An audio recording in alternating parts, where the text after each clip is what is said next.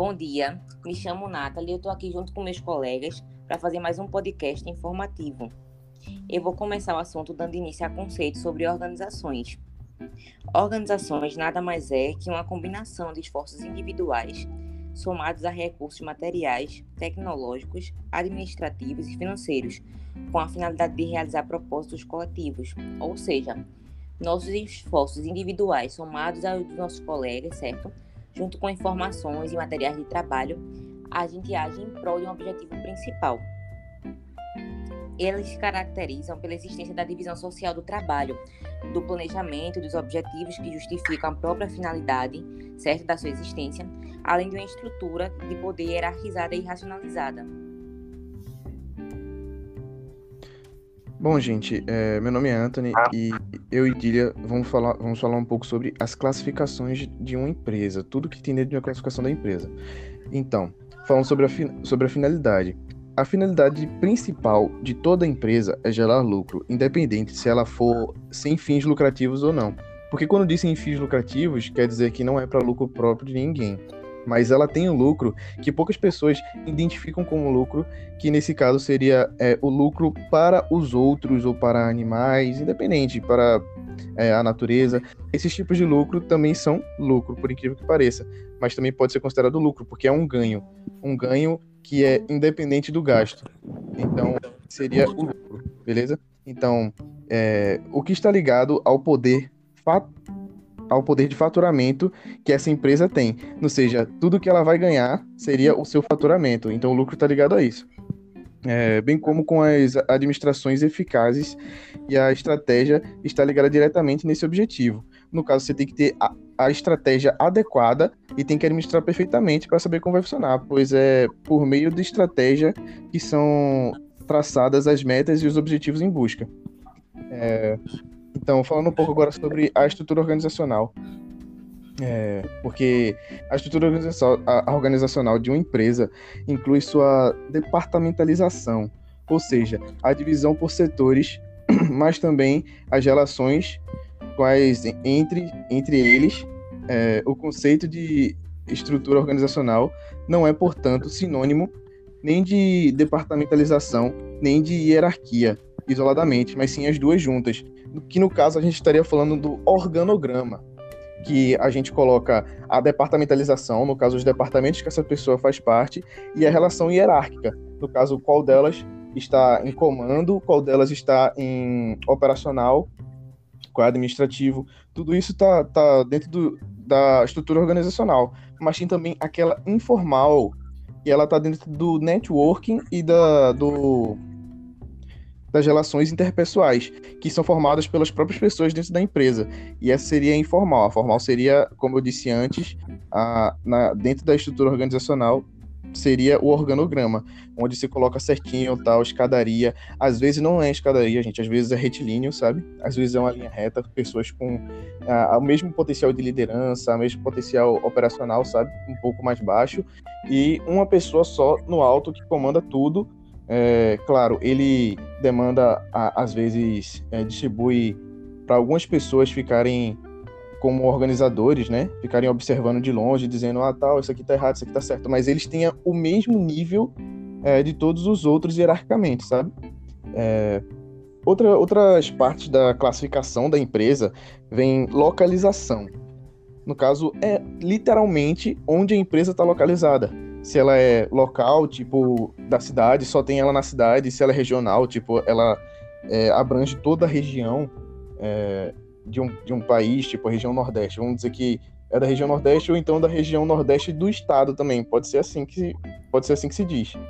É, por exemplo, a gente tem uma empresa muito grande de, de carros, que ela fica sediada em Pernambuco, e ela seria regional, porque ela é a única de, de, de, do Nordeste e ela abrange tudo dentro do Nordeste. Aí o de outras regiões seriam outras empresas. É, tem também a nacional, e ela pode estar espalhada em toda parte do, do, do, país. No nosso caso, Brasil, vou dar um exemplo, que a gente teria uma empresa de comida que estaria em várias partes do Brasil, uma lanchonete ou um restaurante que estaria em várias partes do Brasil. E teria a internacional, que muitas vezes não tem localidade no Brasil, É, não, não, não tem nenhuma empresa, não tem nenhuma é, CNPJ no Brasil, mas tem em outro país. E então ela seria a localidade interna, é, totalmente internacional. O tipo de produção é, também faz parte da classificação da empresa. É um assunto bem grande, classificação de empresa, mas é, o tipo de produção seria em relação aos bens e aos serviços. É, como é que eu posso falar sobre isso? Por exemplo, o serviço é uma produção? É uma produção. Porque, por que, que é uma produção? Porque alguém que está lá está fazendo algo acontecer. Que nesse caso seria um serviço. Por exemplo, a gente contrata alguém para consertar uma geladeira. Qual é a produção dele? Consertar a geladeira. Ele pega o equipamento dele e com a mão de obra ele consegue fazer a produção daquele serviço. E a produção de bens tem desde bens primários a, a, a vários outros tipos de bens que tanto no ramo da alimentação como no, no, da, no da agricultura que também são serviços. Por exemplo, a gente teria aquela pessoa que vai arar o campo, a gente teria os vendedores do, do, do da, das frutas, das verduras, e também tem na, no, no, setor de têxtil, por exemplo, que seria de, de tecido, né? É, os produtores seriam os costureiros, seriam as pessoas que, que fazem aqueles panos de tecidos enormes. Eles estão prestando ali um serviço para uma empresa, mas a empresa, na verdade, o tipo de produção dela é de bens, porque ela produz o bem para vender para gente. No caso, as pessoas que estão trabalhando ali seriam os serviços, que elas estão prestando serviço, mas a empresa em si tem o tipo de produção de bens. Ela produz o bem para vender para a gente. Já uma empresa que tem é, em visão os serviços seria, por exemplo, uma mecânica, um, um, uma loja de mecânicos, por exemplo, que está ali para tentar consertar carros em, ou, ou qualquer tipo de veículo. É, você chega lá, a única coisa que ele vai ter para você é serviços. Claro, algumas têm embutido venda de, lo... venda de peças, essas coisas, mas o, o principal dele é disponibilizar o serviço para quem está atrás daquele serviço. É... Agora vamos falar dos tipos de propriedade. Existem propriedades privadas, que, que seriam investimento privado. No caso, todo o capital investido nela é, é um capital privado inteiramente, não tem nada que seja público a pública, o capital investido é inteiramente público, que no caso seriam as estatais. Todas as estatais são é, propriedades públicas. E teriam as mistas, que tem capital tanto com investimento privado quanto com investimento público.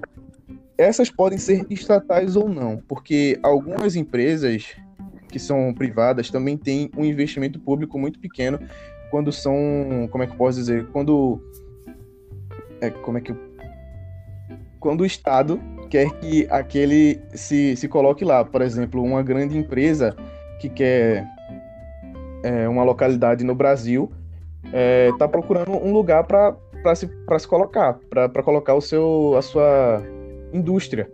É, e aí o Estado fornece para ele, é, como é que eu posso dizer, vários descontos em, em multas, não, fala, impostos. Exatamente. Se coloca vários, vários descontos nele em impostos. Então, isso também é um tipo de investimento público. Então, essa empresa, não sendo estatal, também pode receber investimento público.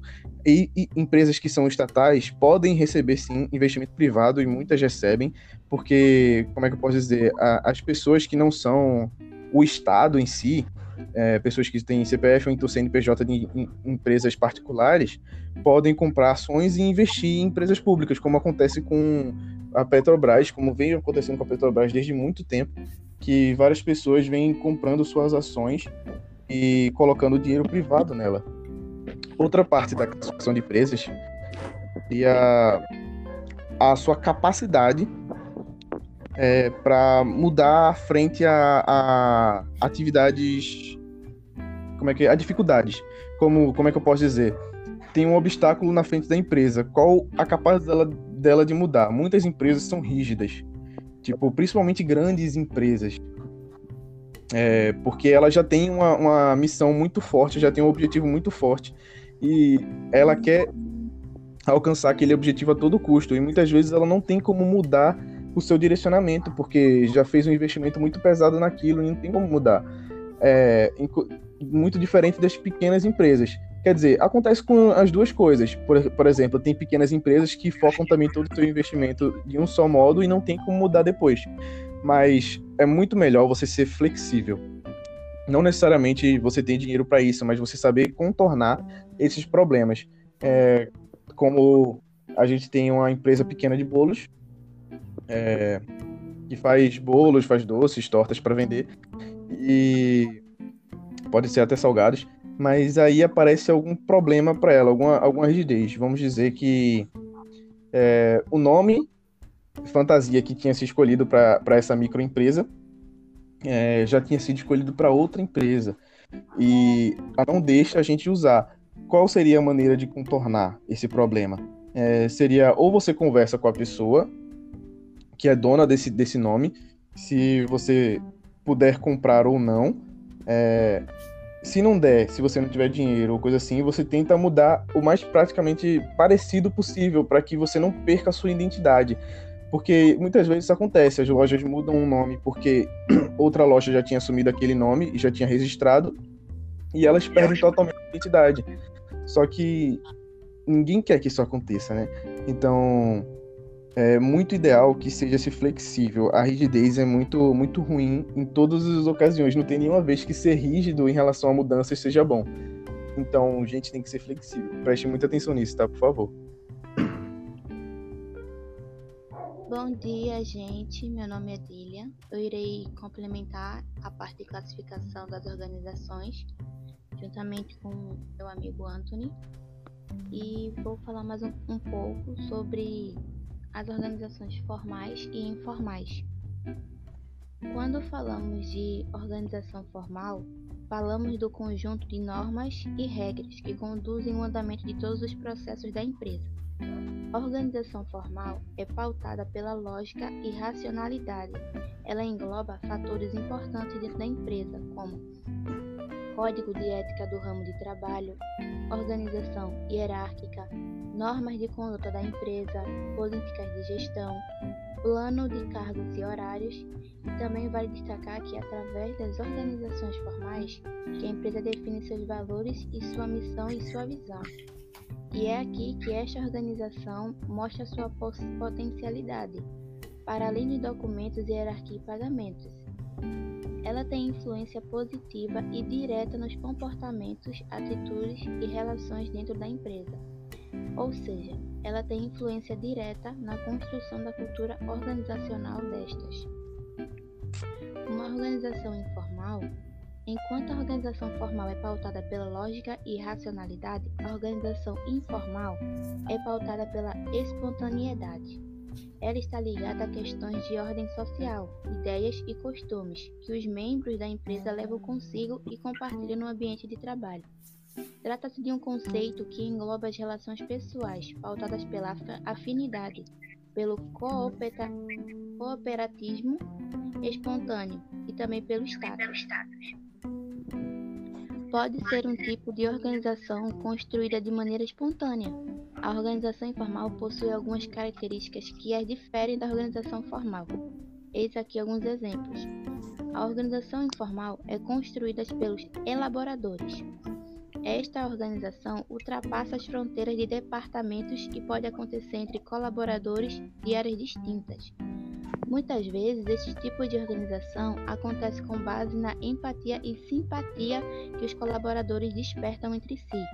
Aqui, os grupos definem, o, definem os comportamentos que são positivos, assim como as atitudes que são saudáveis e benéficas para todos.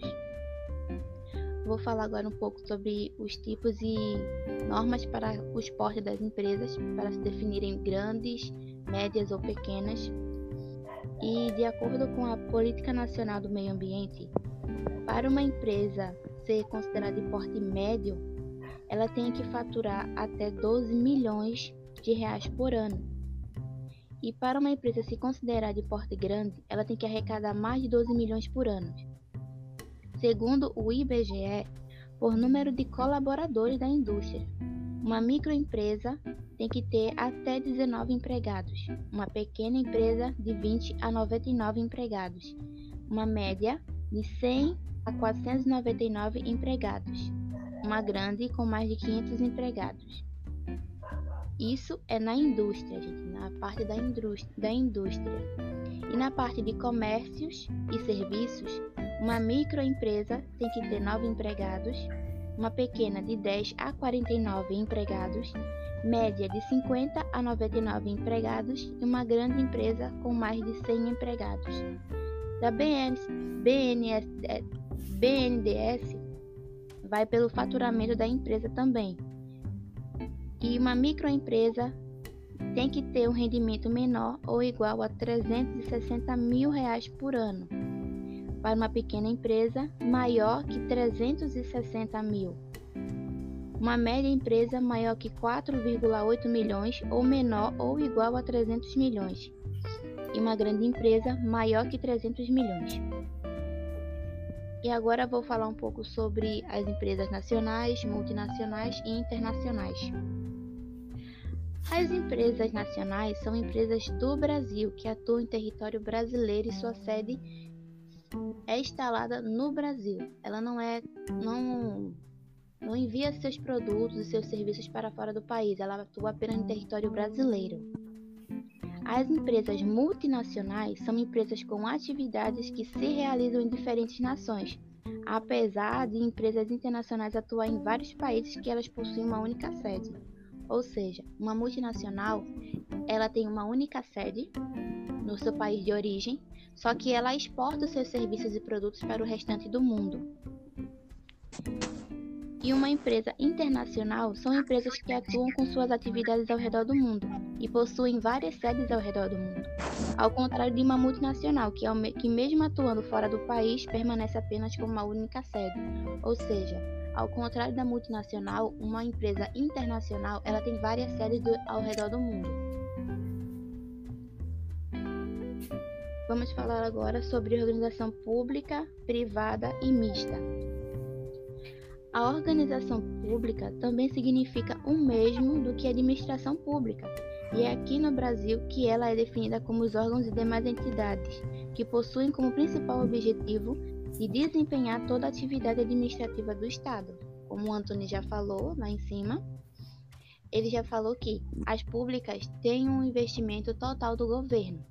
Elas são, são empresas ou serviços 100% pelo Estado, pelo governo.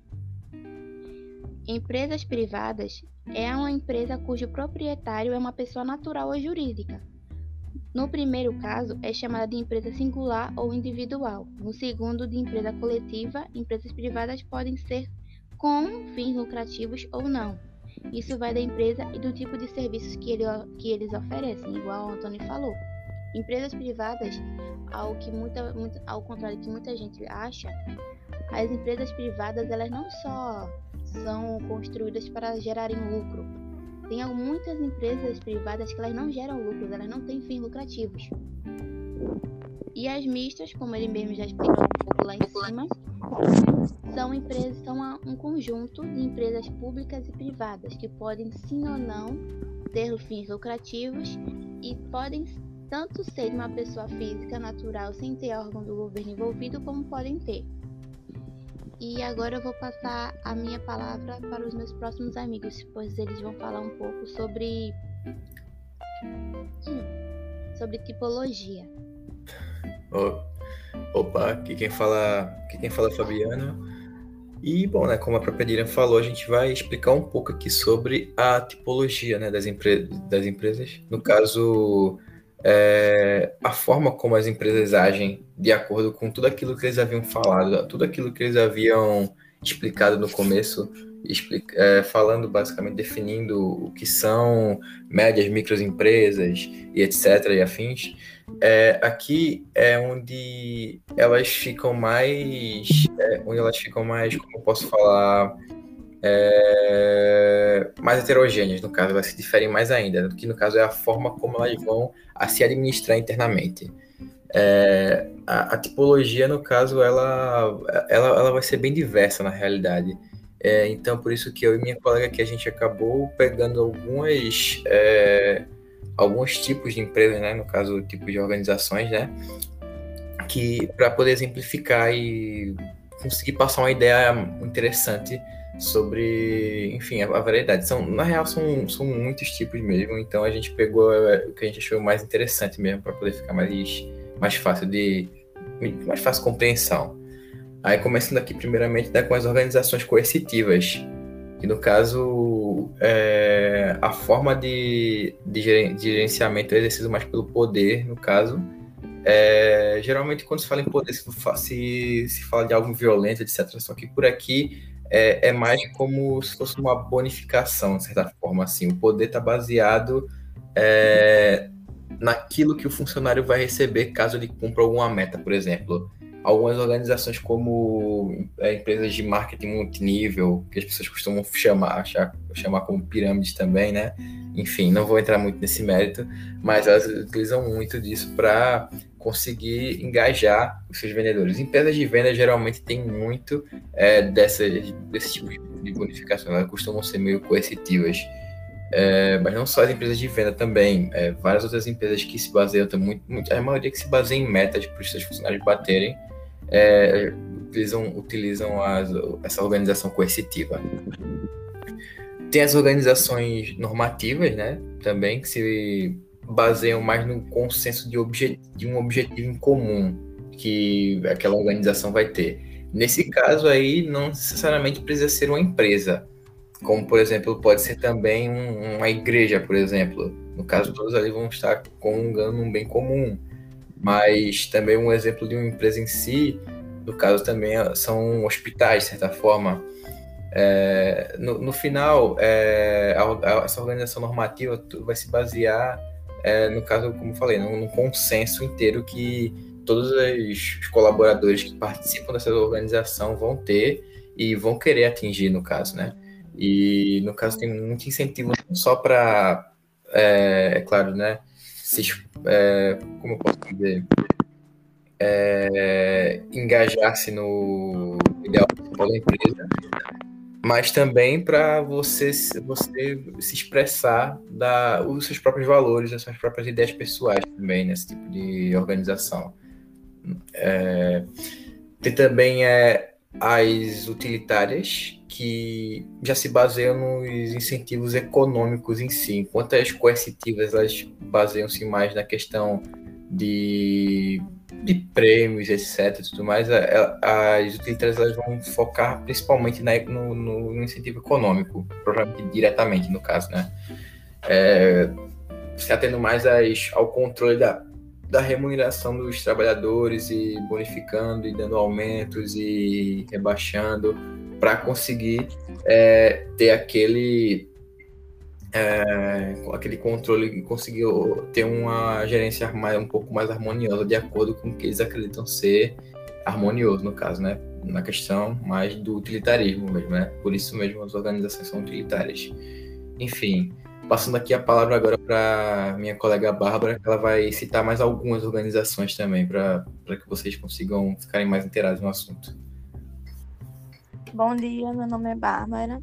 Então, eu vou falar sobre três tipos de, de organização. A primeira se chama linha staff. A linha staff é um tipo de organização que presta serviços de consultoria técnica, aconselhamento e dando sugestões no sentido de uma tomada de decisão, tendências, planejamentos, controles e levantamentos de relatório. Um exemplo seria uma assessoria de relações internacionais ou assessoria de comunicação. O segundo tipo de organização que eu escolhi foi a organização linear. Ela é uma organização que ocorre de forma escalar, ou seja, fica bem claro a hierarquia da empresa, onde o comando se dá de forma vertical e a ordem passa do presidente para gerentes, dos gerentes para os respectivos subordinados.